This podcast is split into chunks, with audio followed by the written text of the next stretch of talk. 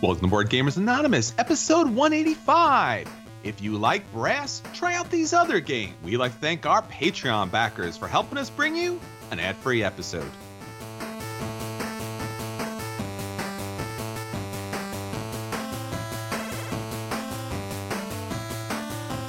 You're listening to a proud member of the Dice Tower Network, dedicated to bringing podcasters together for the greater good of gaming. It's sort of like Voltron, but with better lip syncing. Find out more at Dicetowernetwork.com. Welcome to Board Gamers Anonymous, the podcast about board gamers and the insane fun we have at the table together. This is Chris. And this is Anthony. Anthony, how are you? I'm doing great. I got a lot of games in this week, and especially Scythe, The Rise of Fenris, which I'll be talking about. Do not worry, I will not be providing any spoilers whatsoever, so you can listen to the review spoiler free.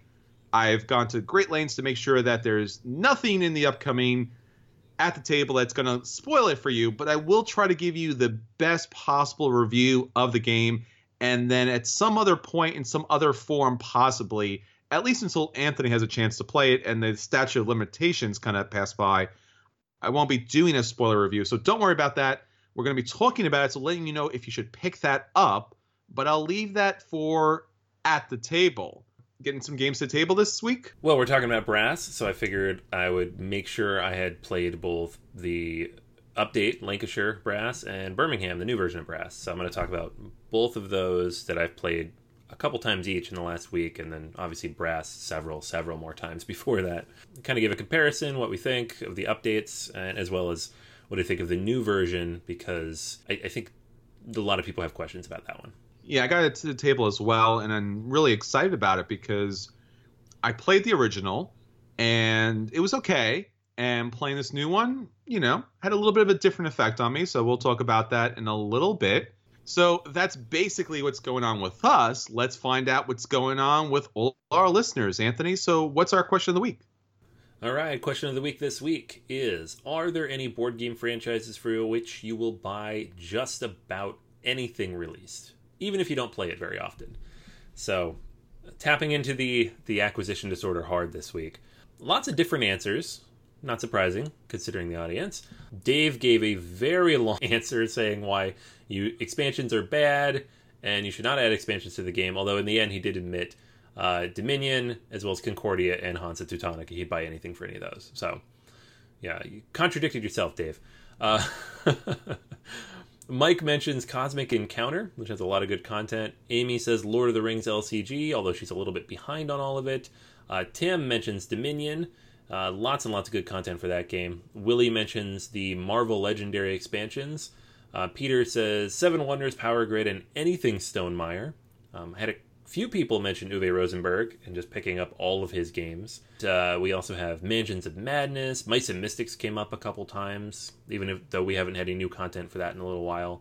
So lots of good stuff there. Uh, I have I have a bunch, but the two big ones where I buy a lot of content and I don't necessarily get to it are Star Wars Imperial Assault, which I think I'm still on like box two, and there's like seven that are released, of which I have all of. Um, and then the Arkham LCG, which again I'm like on the, the second cycle, and they're on the cycle three or four by now. So it's one of those things like once you're in a little bit, you want to stay caught up, and the content is good. And in my case, for Arkham especially, with Lord of the Rings, eventually it became very hard to find those. So I'm like, no, I'm going to keep caught up because eventually I'm going to get there, and I don't want to not be able to find these. So that's where I'm at on those. Yeah, for me, I, I think this is also for you too. I think you talked about this recently. Arcadia Quest having Oh, yeah. all the different figures. I think at this point we're kind of okay with the expansions, but there's a lot of those figures still floating out there. So I really want to collect them all. So it's more about collecting at this point than playing, which is kind of sad. I guess going along with that, the Star Trek Attack Wing. I'm still trying to collect all of these ships from the Deep Space Nine era. I'm not interested in the Voyager era or even the Borg era. I just like to collect them all because once again, it's one of my favorite shows, especially Star Trek shows. So trying to collect all of that. And probably as far as just board gaming is concerned, something that I've been collecting over the years is Defender of the Realms with all of its expansions. They've had multiple Kickstarters that I backed. I think at this point, and I'm not 100% sure about this, but I think I'm just missing the special miniatures that come along with the minions, and I'm definitely missing all the painted versions of everybody. So that's something that I'm, I'm going to hold back on until I actually get the game to the table, but I probably will pick that up at some point. It just kind of reminds me of buying all these different RPG source books. I just like to have all of those different asymmetrical powers or these different characters just to kind of look at and just be like, wow, I got a lot of options here, even though I probably will never play with all of them. Yeah, yeah, exactly. It's the same thing with, you know, Arcadia Quest or Imperial Assault or all the stuff that I have on these shelves, and I'm like, I don't use any of this, but still fun. It's nice to look at. Yeah, I'm definitely a completionist. So once I get into a game and really do like a game, I really want to pick up everything for the game. And over the years, that's kind of gotten expensive, especially when you're dealing with Board Game Geek and you're picking up a you know promo tile or a promo card, and that's going to cost you five bucks. Which, if you look at the cost of the game, it's a good chunk of the game. So yeah, it's a, it's a little odd if you think about it, but nonetheless, all right, Anthony. So that's pretty much what's going on with our listeners. But if they want to jump in, they can find us in a number of different social media spots.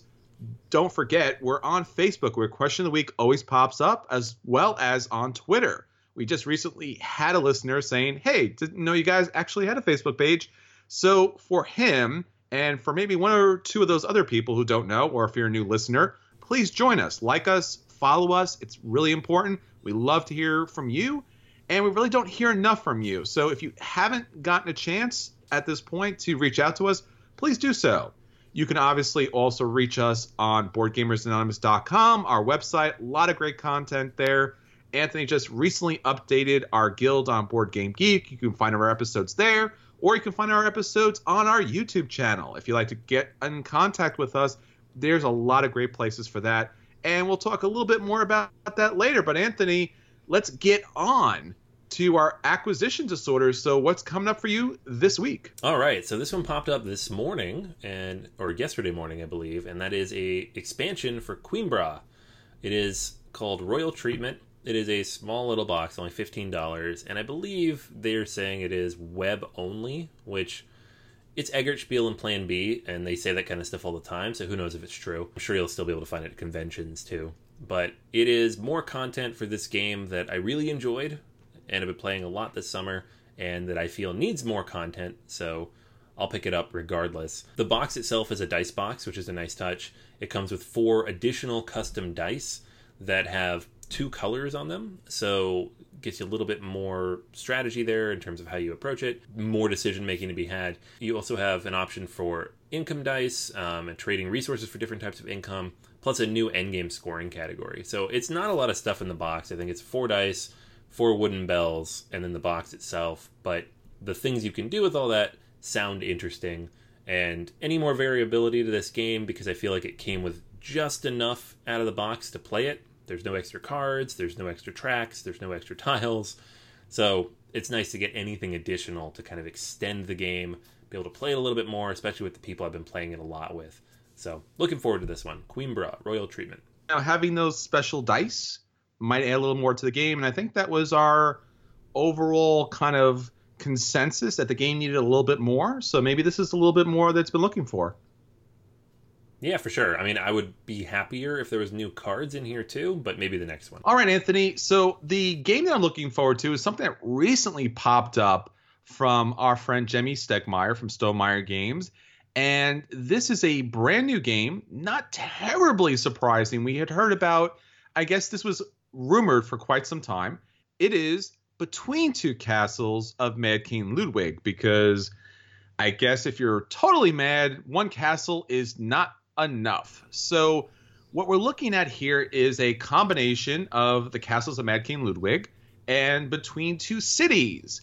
And basically, what we're going to find here is there's going to be some, I, I, guess, a merging of the games, some variation here as far as using some of the elements from both of the games, but specifically, you are still building, I guess in this case, two castles but you are passing around the different tiles with the other players at the table. They're also building their two castles. and what you're trying to do is have, I guess, an equal number of points there. But unlike the original Between Two Cities, you're not locked into that basic grid format. You're allowed to really expand, kind of like what the castles basically do. So the partnership mechanic is the same. The castles have a lot more variation between the tiles.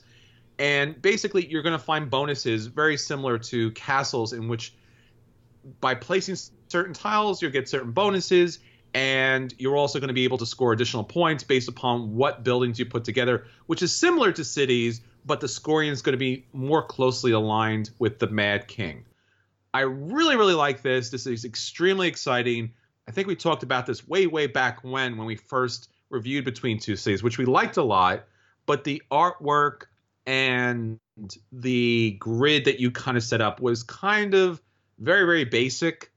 And it just really left something to be desired. And it felt like anything could be on this.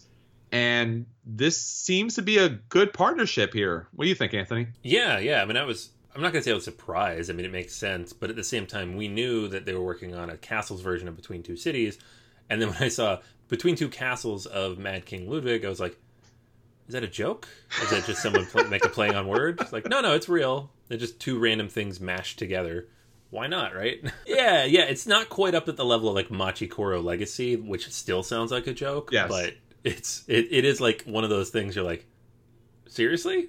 Okay, cool. Yeah, why not? and Jamey Stegmaier is so great with his gamers. He really listens to us and really puts great things into play. So really excited about this and really uh, thankful that this will be coming out soon. All right, Anthony. So that's our acquisition disorders. It's moving fast. It's moving furious. Let's get on to our at the tables this week. So for our at the tables this week, we are talking about two games that recently hit the table.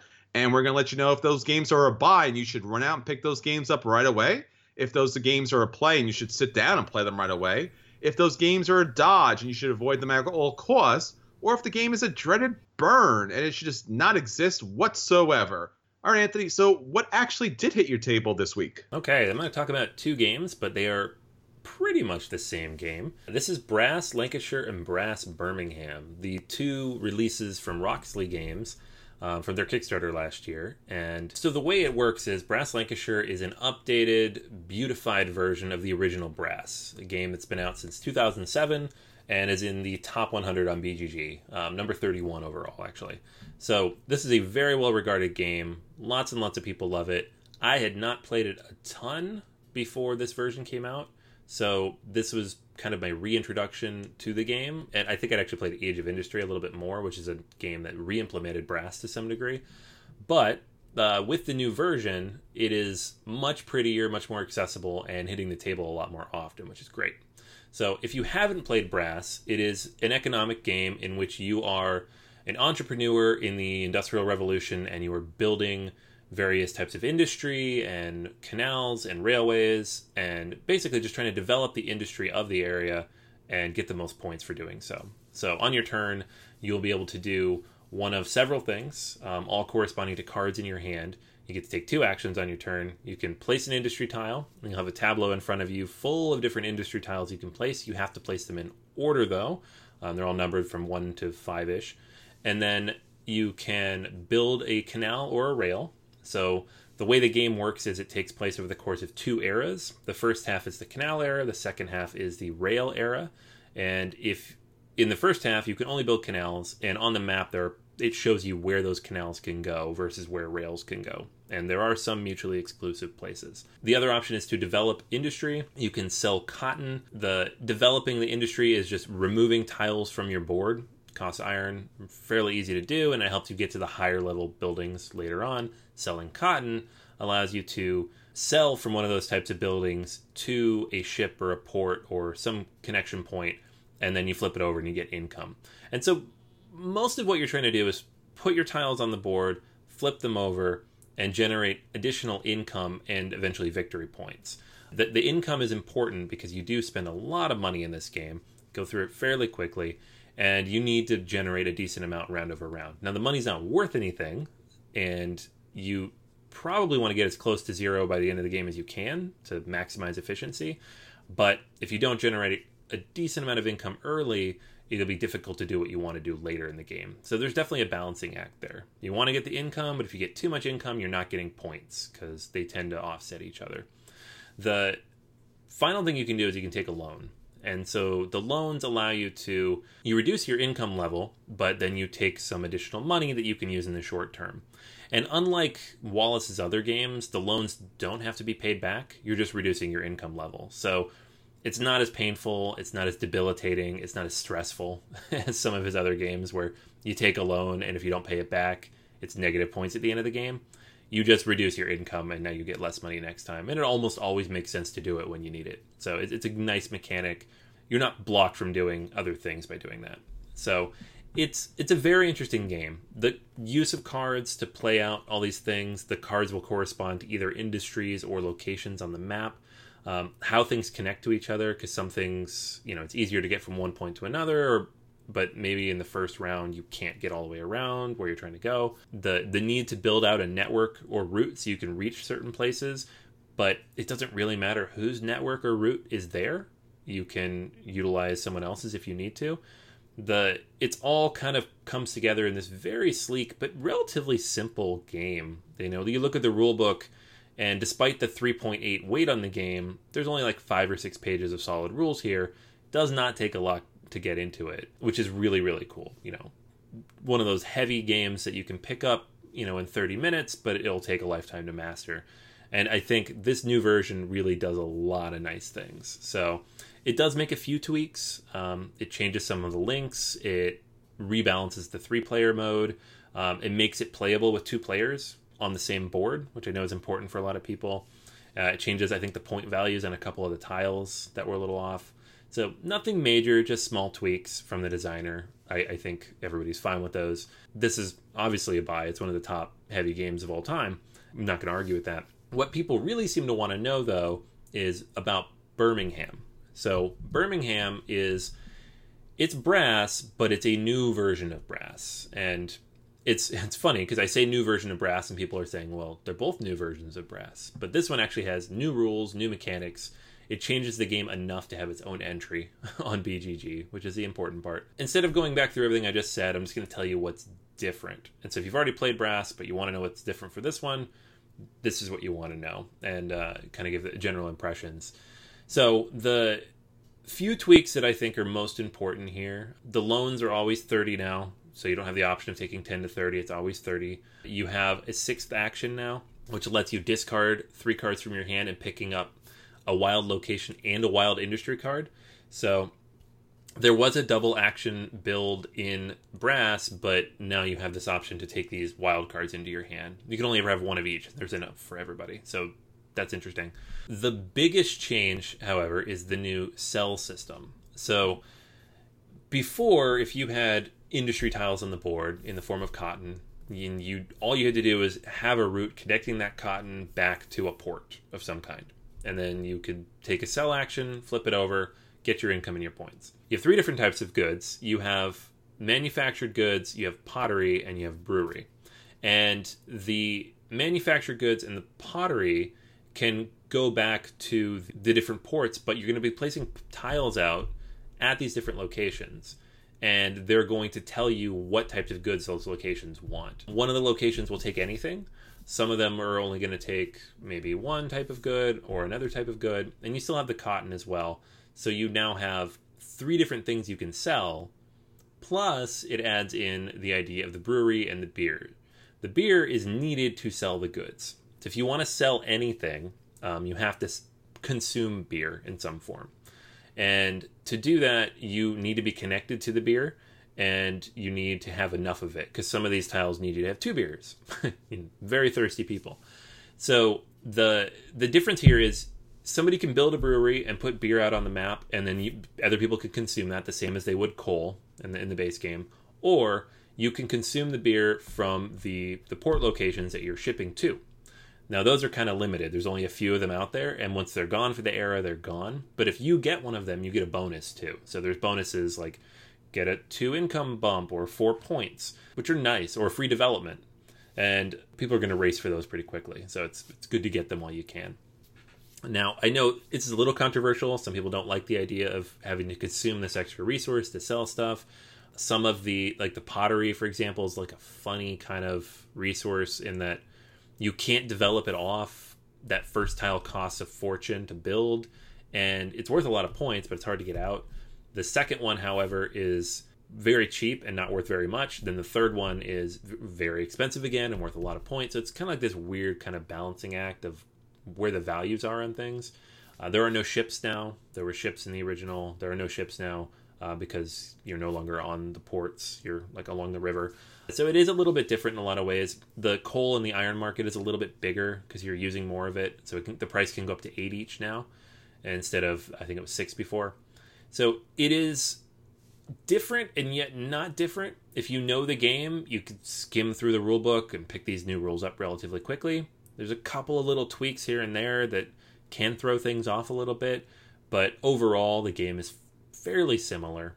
I actually like this version a little bit better, and I know I know there's people listening who are gonna be like, "No, they changed it. It's no good." We've talked to several of those people already who are not a fan of the, the new changes here, and I think part of that is I was not a big brass player before. I didn't play it very much in its original form. I'm not somebody who's you know put in hundreds of hours to this game or played the app a bunch.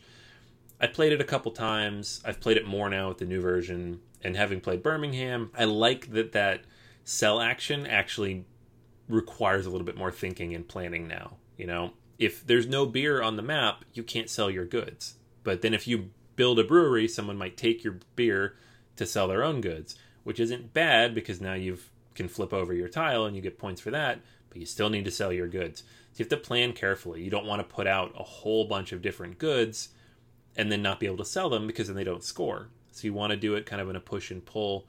But because you can sell multiple goods with one action, it is also nice to get a few in at a time. It's difficult to kind of manage all that, but it adds a little bit more depth, I think, in a place that the original game was not very deep. You just put the tile out, you connect it somewhere, you flip it over. And that's not to say Lancashire is a lighter game. Um, I think these games are fairly comparable in terms of weight. Brass Birmingham might be a little bit heavier, but like even on BGG, I think it's like different or 0.05 difference. It's pretty small. But I really, really enjoy this. I, I still don't know that I need both in my collection, except for the fact that there are some people I know who don't want to play the new one, so it's nice to have the old one around. I am a fan, though. I, I really much enjoy this. Uh, I wish I'd gotten in on the Kickstarter originally, and not having to pick it up later down the line. But if you like Brass, I do recommend playing both of these versions uh, before you pick either of them up, because, like I said, some people who are big fans of the old one, not loving the new mechanics but as somebody who is a fan of heavy games and had not played a ton of brass, I'm a big fan of Birmingham as well as the original. I think they're both very good. So both buys for me. Yeah, recently got a chance to get Lancashire to the table. I played the original, played Lancashire, and I was really greatly surprised of how much the graphic design did for the game. The game itself is on the dry side, of course. It's definitely a heavy, crunchy game but the artwork and design did a lot for the game and the poker tokens the cash in the game that came with the kickstarter were really really nice. They were lighter than your standard poker chip but they were a really fine quality and added a lot to the game. The board is dark so if you do have any particular vision issues it might be a little troublesome. Some of the gamers at my table you know, had a minor problems here and there, but we were lucky enough to have enough light over the board itself. But this is a buy for me as well. I'm pretty surprised. I thought it was just going to be maybe a play at best, but this is surprisingly a buy, and I'm really looking forward to playing the other version as well. Yeah, this is this instantly jumps up there as like one of the more beautiful euros on the market. You know, up with any Ian O'Toole production. It's beautiful to look at. I do wish it was a little bit brighter. Like you said, it is kind of dark to look at, and it's tough in like coffee shop lighting or something. But yeah, it's pretty awesome. I did think it was funny too because my local store got in like the regular edition of this, which is all the same artwork but without the iron clays and some of the other updates.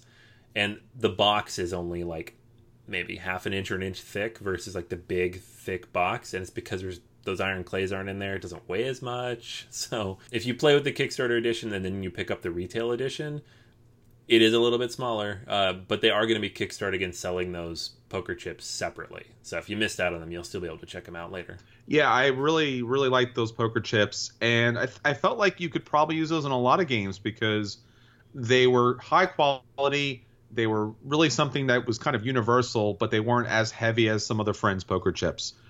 All right, Anthony. So finally, let's get into the non spoiler review of Scythe The Rise of Fenris.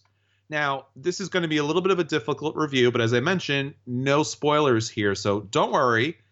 This is the third expansion for Scythe, and currently it's been talked about as the final expansion for Scythe. In the game itself, you are going to find a modular expansion and a campaign expansion.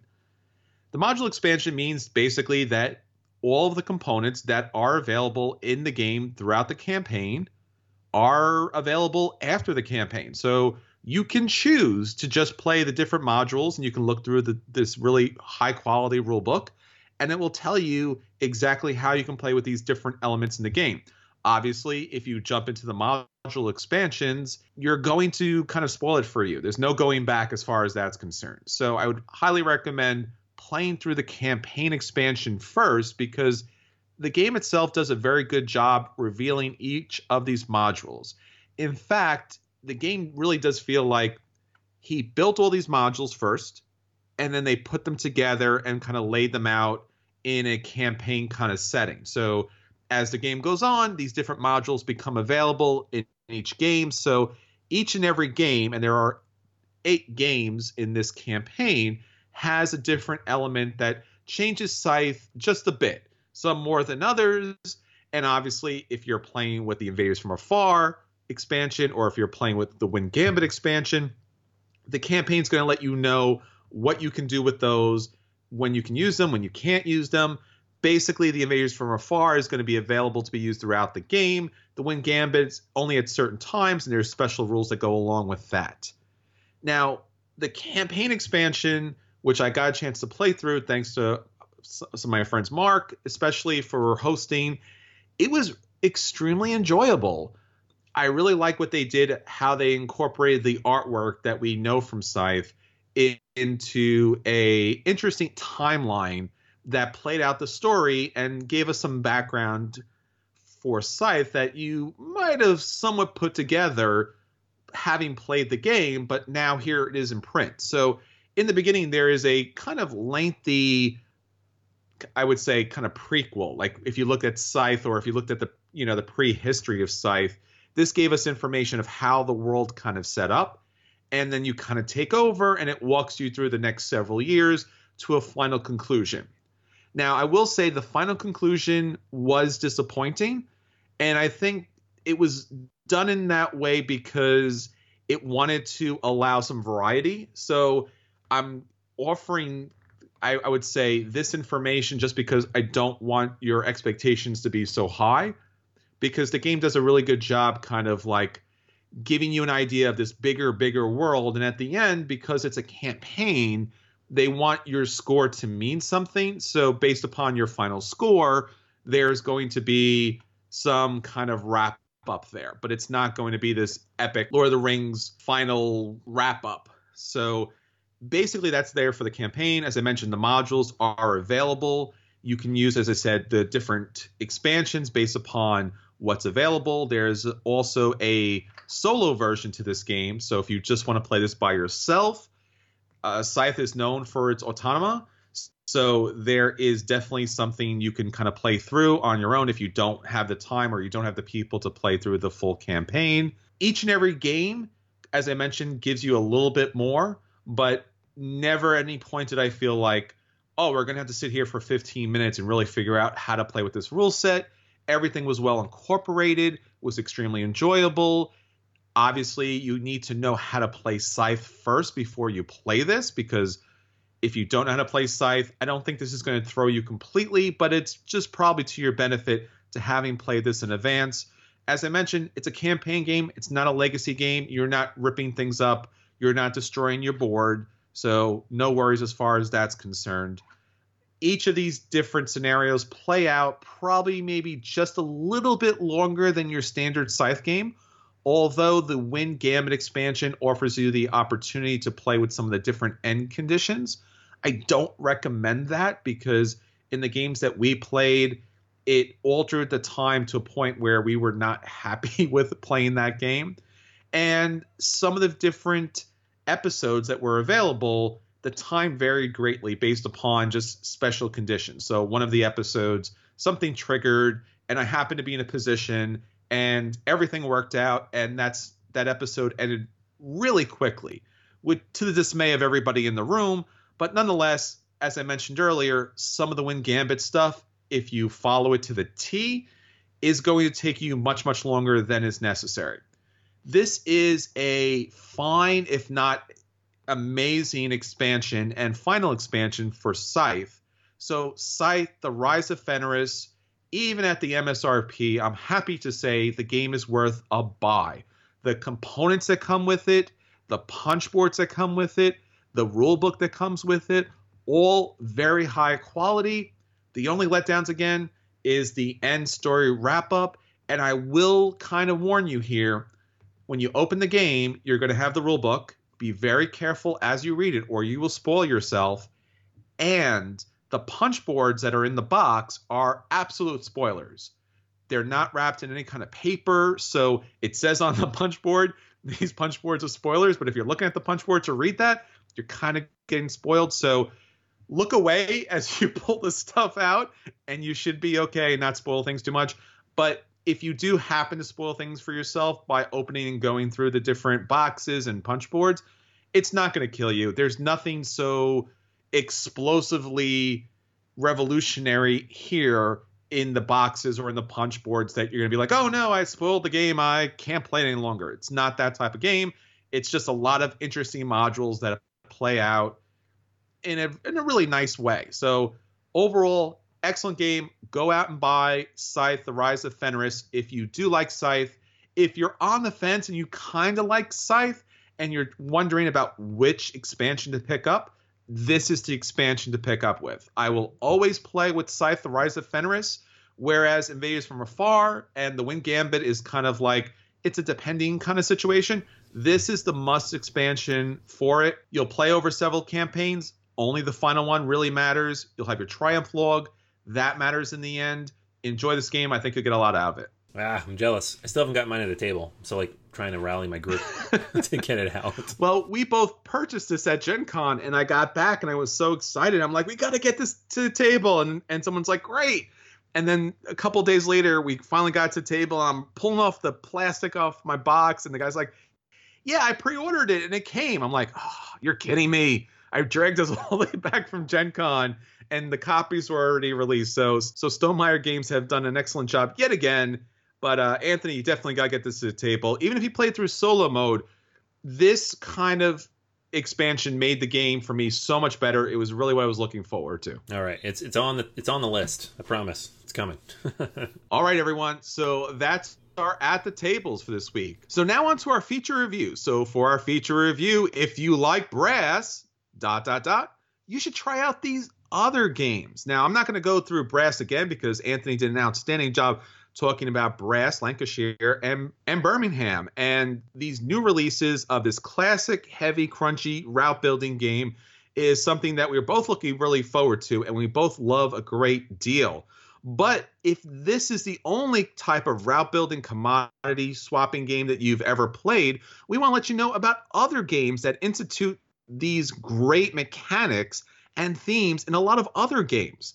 So Anthony is going to start us off on some great games that, if you like brass, you should definitely try out. Yeah, yeah. So I was like, when we put this on the calendar, I was trying to think of something different and unique. And it's funny because most of the games I could think of that were like brass are designed by Martin Wallace. So it's like, how many Martin Wallace games do we want to put on this list? So I, I got a little creative, trying to think outside the box a little, some stuff that maybe guys haven't thought of or haven't played recently or just haven't gotten a chance to get to the table that give me a similar feeling, though they're not nearly the same games. So And another note we should make is we're not going to talk about 18xx games because it's not really our wheelhouse. We don't play a lot of them, haven't really experienced them. I know for a lot of people out there that is the next step and that is what you should play if you like brass. We can't speak to that. I, I personally have not played much of those. So these are some other games though, and I, I have one heavy-ish game that's kind of in the same weight class as brass, and then a couple lighter ones. I'm gonna start with the heavy-ish one though, because I think it's closer, and that is Tramways. This is from Alban Viard and uh, AV Studio Games, and it is it takes place in his small city universe uh, alongside town center and clinic and small city and it's all about building the tramways of small city to get people from place to place. And the game has this really cool unique auction slash deck building me- mechanic that i really like. And it, it's a really cool way to build up your hand and to m- leverage and manipulate the board um, using these different types of cards that each have multiple possible actions on them. They have ticket options on them and you can use them in different ways. I really like it a lot. I haven't seen it in any other game yet, and I do like that. But the core part of the game that really reminded me of Brass, or at least a little bit of Brass, is you are building out routes on this map with your own little player pieces, and you're trying to move different citizens uh, between locations that they're on to uh, different types of buildings, and you score points based on how you do that. So it's kind of a pick up and deliver. It's kind of a route builder. Has a little bit of auction mechanics in there, but it's all card driven, very similar to uh, Brass in that the locations are they correspond directly to the cards you end up with in your hand. If it's an F8 location, there's a card with F8 on it, and that's the card you need to use to manipulate that location. It's not very pretty to look at. Think food chain magnate, but even a little uglier, maybe. So, not the prettiest thing in the world. Some of the expansion maps and mechanics are a lot nicer, but the core game is not the prettiest thing. But it is right up there and definitely worth checking out if you haven't had a chance to play it in a small city. Well, when I think about brass, I think about the route construction that everyone can use.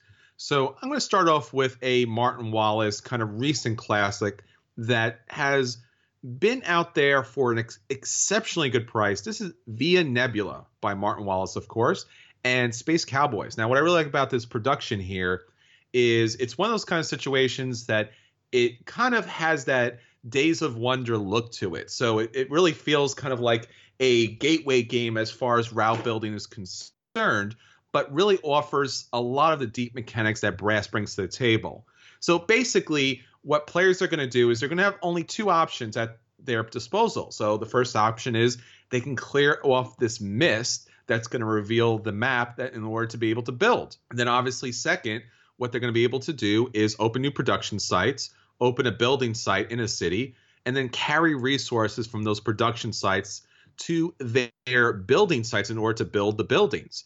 And what you're trying to basically do in this game is you're trying to fulfill these different contracts. And the contracts themselves gives you a special ability and that adds a lot of variety to this game. I really enjoy this game for the quality of artwork and production in the game and yet it has a lot of the nice crunchiness of brass and really follows in the kind of same path in a lot of ways. So if you're trying to get people into brass, or if you want to take it down a step a little bit, try out Via Nebula. I think you'll really enjoy it. All right, next one here for me is a, definitely a bit lighter of a game, and this is Yamatai from Bruno Cathala and Marc Paquien, and uh, it's a Days of Wonder release from just a little over a year ago. I think it's the most recent release, actually.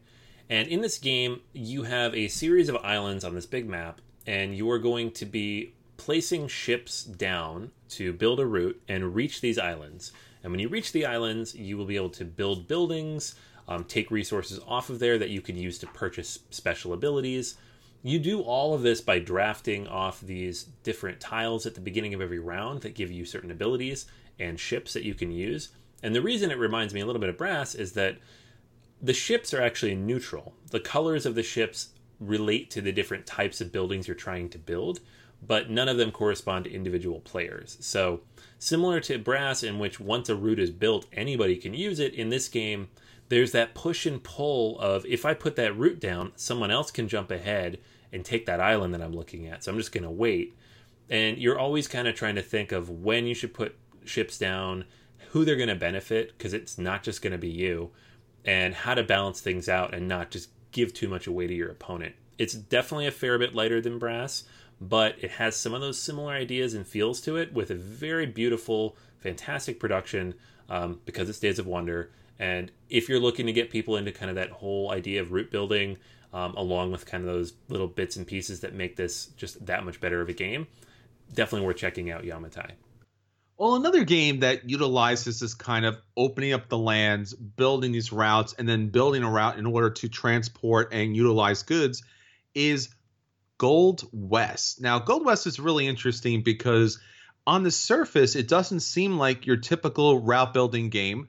But what you're trying to do here is you're trying to build these different settlement and camping sections. So by putting your different camps in a row, you'll be able to score additional victory points.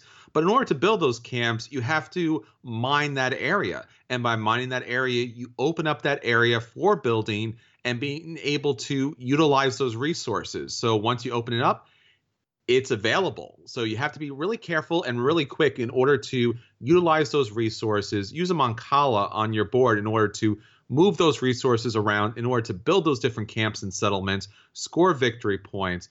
It's a real fun and fast way of playing those kind of route building, shipping, and also utilizing resources to the best of their ability. That is Gold West. All right, and the last one I was going to talk about is the lightest of the three is another Days of Wonder game from 2013, uh, designer Matthew Dunstan. It's Relic Runners. So Relic Runners is a again a much lighter game. It takes about an hour to play, and the whole idea of this is that you are treasure hunters, archaeologists who are out there trying to find these relics in these different temples.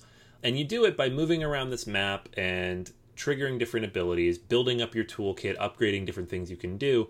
But really, the core of the game and the way to do it properly is to lay down your own tokens and make it so you can move across these routes faster. As you move around, you can lay down your own pieces and then you'll be able to shoot across any of those at any point on the map. As you as you upgrade everything and make it easier to move around, you can obviously get a lot more actions done. So you kind of build up quickly and accomplish a, mo- a lot more things on your turn. As we learned in our initial plays of this game, if you do not do that, you don't get very much done. So the game really forces you to think about where you're building, how you're going to get there, how you're going to pick up the different items you're trying to pick up so that you can eventually get those relics that you're going for. Very interesting.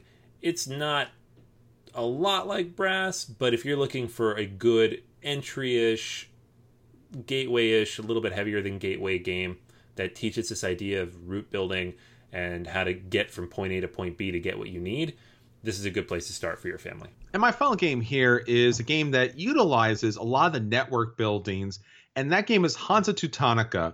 Now, from the outset, this game seems to be your general dry Euro game, but it offers a lot of interesting gameplay, especially when you're building your network of offices. You're trying to control different cities that are going to allow you to score points and build off your specific player board that's going to give you additional abilities you'll be able to do throughout the game. Now, specifically, after controlling a line between two cities with your pawns, you could decide to build an office and maybe establish control or get a bonus market that's going to really help you long term. Now, these decisions are really tight throughout the game because you're all competing for the same routes and the same cities. And basically, what you're trying to do is improve your skills in some of these cities. Players have to improve their trade skills in a number of different areas from getting victory points to getting more action points in order to do different things. And of course, increasing the number of available pawns that are going to allow you to kind of really maximize the map as possible. This really offers a lot of tight competition. So when I'm playing Hansa Teutonica, I feel a lot of that pressure when I'm playing Brass. It's a fun game and definitely something on a little bit on the crunchy side you should definitely check out. That's Hansa Teutonica. All right, so there are six games that you should definitely check out if you enjoy playing brass. All right, so that's everything for this week. Until next time, this is Chris. And this is Anthony. And we'll save you a seat at the table.